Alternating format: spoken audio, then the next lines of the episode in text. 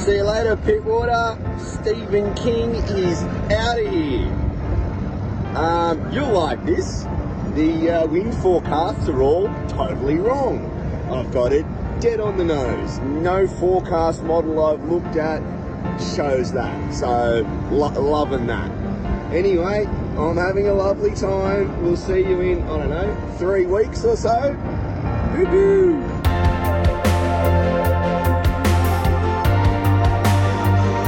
And so began a journey that would last a lot longer than three weeks.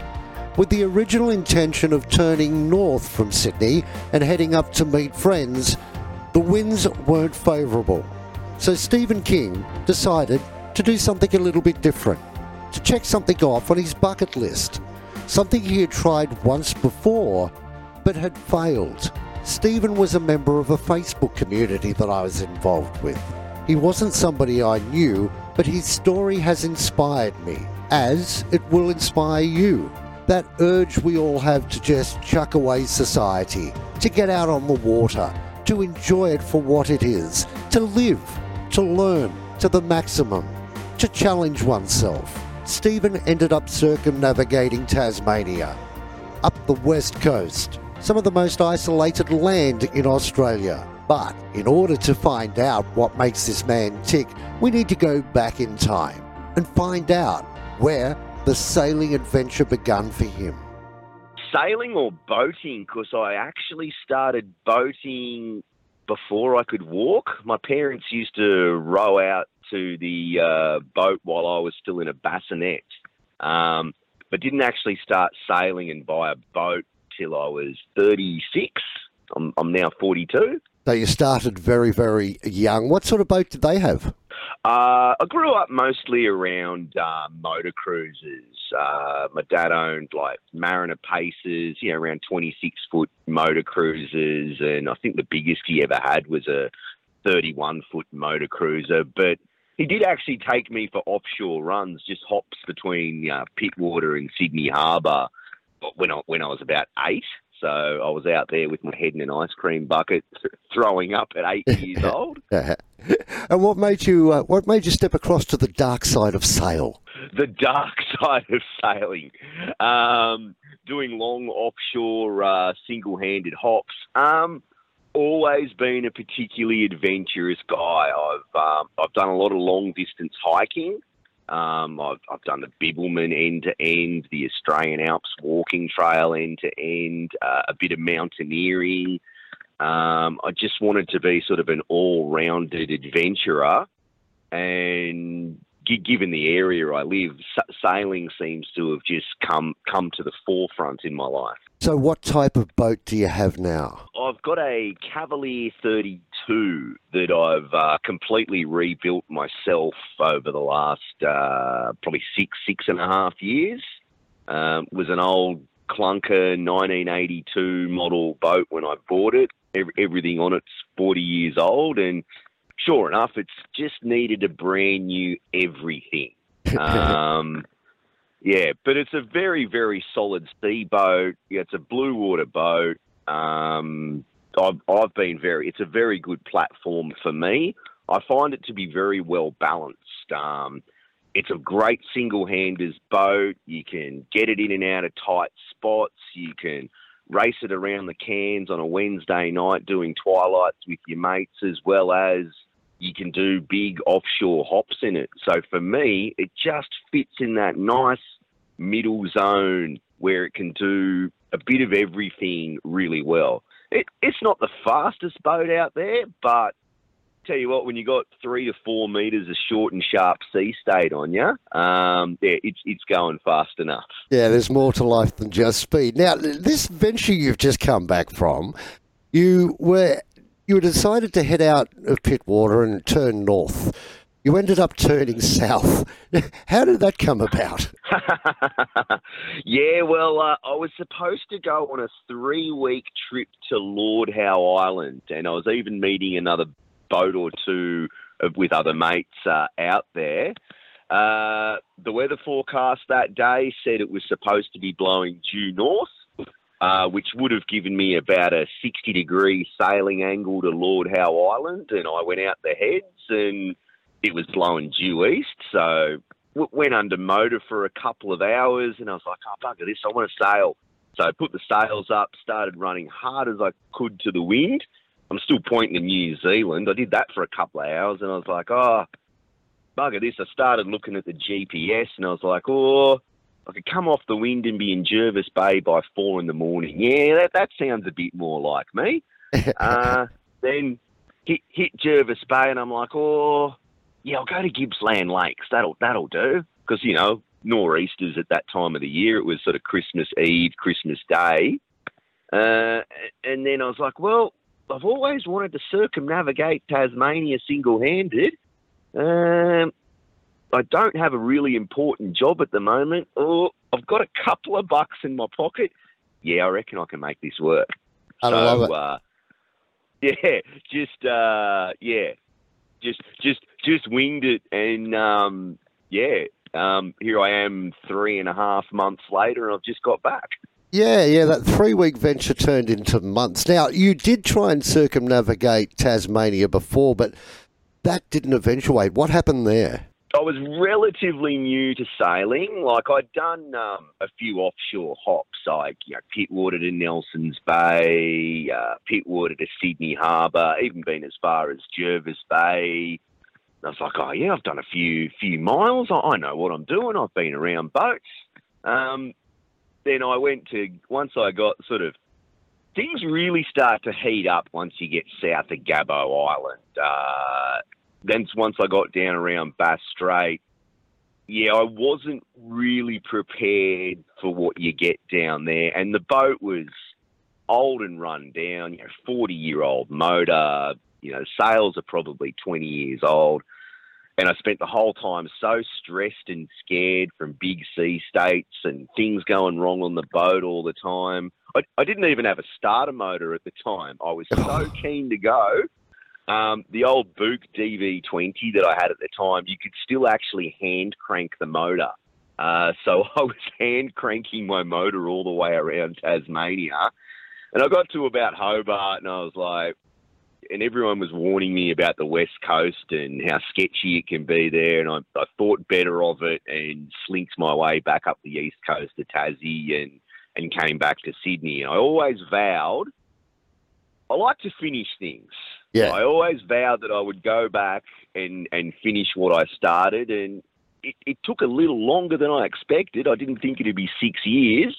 Um, just, you know, COVID and rain and everything has its way of mucking up all your plans and slowing things down. And I, I guess that's that's just why I went this time. Is like I, you know, I went out the heads. Uh, Lord Howe Island wasn't going to happen. I'm like, well, the boat's supplied. The boat's good. I've got a brand new motor. I've got a brand new rig. I've got brand new sails. And I'm like, just just go. Just, go. What a, an unbelievable uh, gutsy thing to do. Now, I remember uh, chatting with you on Facebook uh, that you just got past Gabo Island and you said that that was the most horrendous thing you had, you'd ever been through. Uh, What was it like down there? Take us back to that moment. Yeah, Gabo Island has its way of being like a pressure valve on the wind. Um, kind of like, uh, imagine wind like a water coming out a hose, and Gabo Island is just pressing your finger on it and creating a whole heap of extra pressure. Um, I came around the side of Gabo Island, and she just whipped up to about 35 knots. Um, yeah, uh, once you start sustaining 35 knots, because we're not really used to getting that around Pittwater where it sustains 35 knots. Um, Yeah. yeah, you've certainly got your hands full in a in a small boat uh, by yourself. What were the seas like at the time? Were they big? It was it was blowing a nor'easter, so by the time you sort of get around the corner of Gabo Island, you kind of got a bit of a lee. You're in the lee of the land, so there's not much fetch to actually build up much of a sea state. Uh, I certainly saw some more interesting sea states further south, uh, but yeah, at that time, just yeah, a lot of pressure, but not a lot of sea state. And one of the benefits of being a cruiser as opposed to a racer is that we can pick our weather windows, whereas racers tend to have to go when the when the gun fires.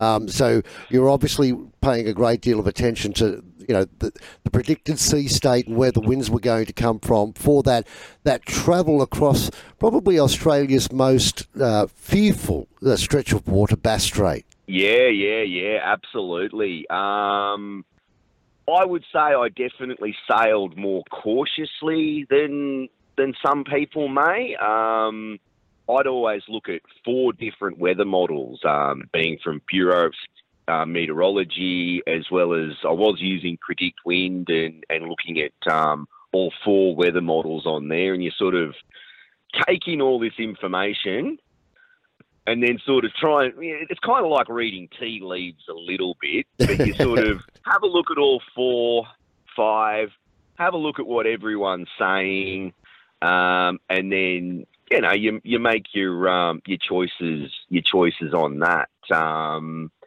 but yeah, I had a, I had a really good because I did Bass Strait in two hops because I went from Lakes Entrance to Deal Island and then I was there for a few days, and then went Deal Island over to the Furneaux Group, which is Flinders Island area. Um, yeah, I did that a couple of days later. And how was the weather during that passage? Um, well, the first half, because um, Gippsland Lakes is a is a bar crossing and, and certainly a bit of a treacherous one. I don't really like going into bars at the best of time because you're really dictated to when you've got to be there and when you can leave because of the tide. Um, so I couldn't actually leave. Which doesn't always work with sailboats, yeah. No, no. Once again, I'm only hopping along at five, five to six knots, and um, Gab, um, the run to Deal Island was 100 miles, which is yeah, about 16 hours in my boat. Um, I couldn't leave till twelve thirty in the middle of the day, so it was basically was it was an overnight run. I had it gets why Bass Strait so treacherous is because it's it's open sea, but you're usually only in about forty meters of water, so it's so shallow that you just get this really short and sharp sea state. I had um, on the first part through the night at about twenty knots, pretty much at just ahead of the beam at about 70 degrees. And yeah, you, you've got about two metre sea state, but they're short and sharp. So they're only at about a three, three and a half second interval. So every three and a half seconds, you've got another two metres of water coming at you. Kept hitting the hitting the side of the uh, the freeboard, and yeah, um, I got a little wet. I can imagine, and I, I also remember too. Uh, about the time uh, that you were down around Hobart, there was a big blow uh, that came through. A, a, low pressure system developed off off the Tasmanian coast. You were in port, obviously, at that stage, and I think preparing uh, for your West Coast venture. Um, even just to, even when you're not at sea in conditions like that, it can be a little bit testing on board a yacht. Um, there was certainly a few times where, um, including at Gabo Island where you're you're anchored, and you know if there's not much um, of a hill or trees where, where you're anchored, you, are still anchored in 30 knots of wind. Um, fortunately, I've got really good ground tackle. Um, having good ground tackle is just so important. Like if you've got 30 knots of breeze in an anchorage, like you want to go to you want to go to bed with with peace of mind that your boat's not going to take off. Um, I did always set an anchor alarm. I just just use an app on my phone that just you know pins point GPS, and if your boat moves more than twenty meters, you'll you'll get an alarm.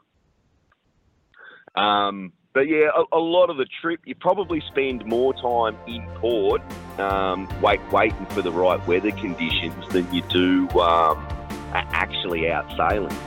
Yeah. That concludes part one of our chat on high tide with solo sailor Steven King. In part two, got to meet one of the Golden Globe racers. He was he got knocked down in the Southern Ocean. He said he had about 60 knots of breeze with about a six to eight metre sea, running no sails, towing a drogue, and he was downstairs strapped into his bed asleep. I'm just going, geez, those wind vanes sound pretty good. Join us again next week when we bring you part two of Solo Sailor Steven King's circumnavigation of Tasmania.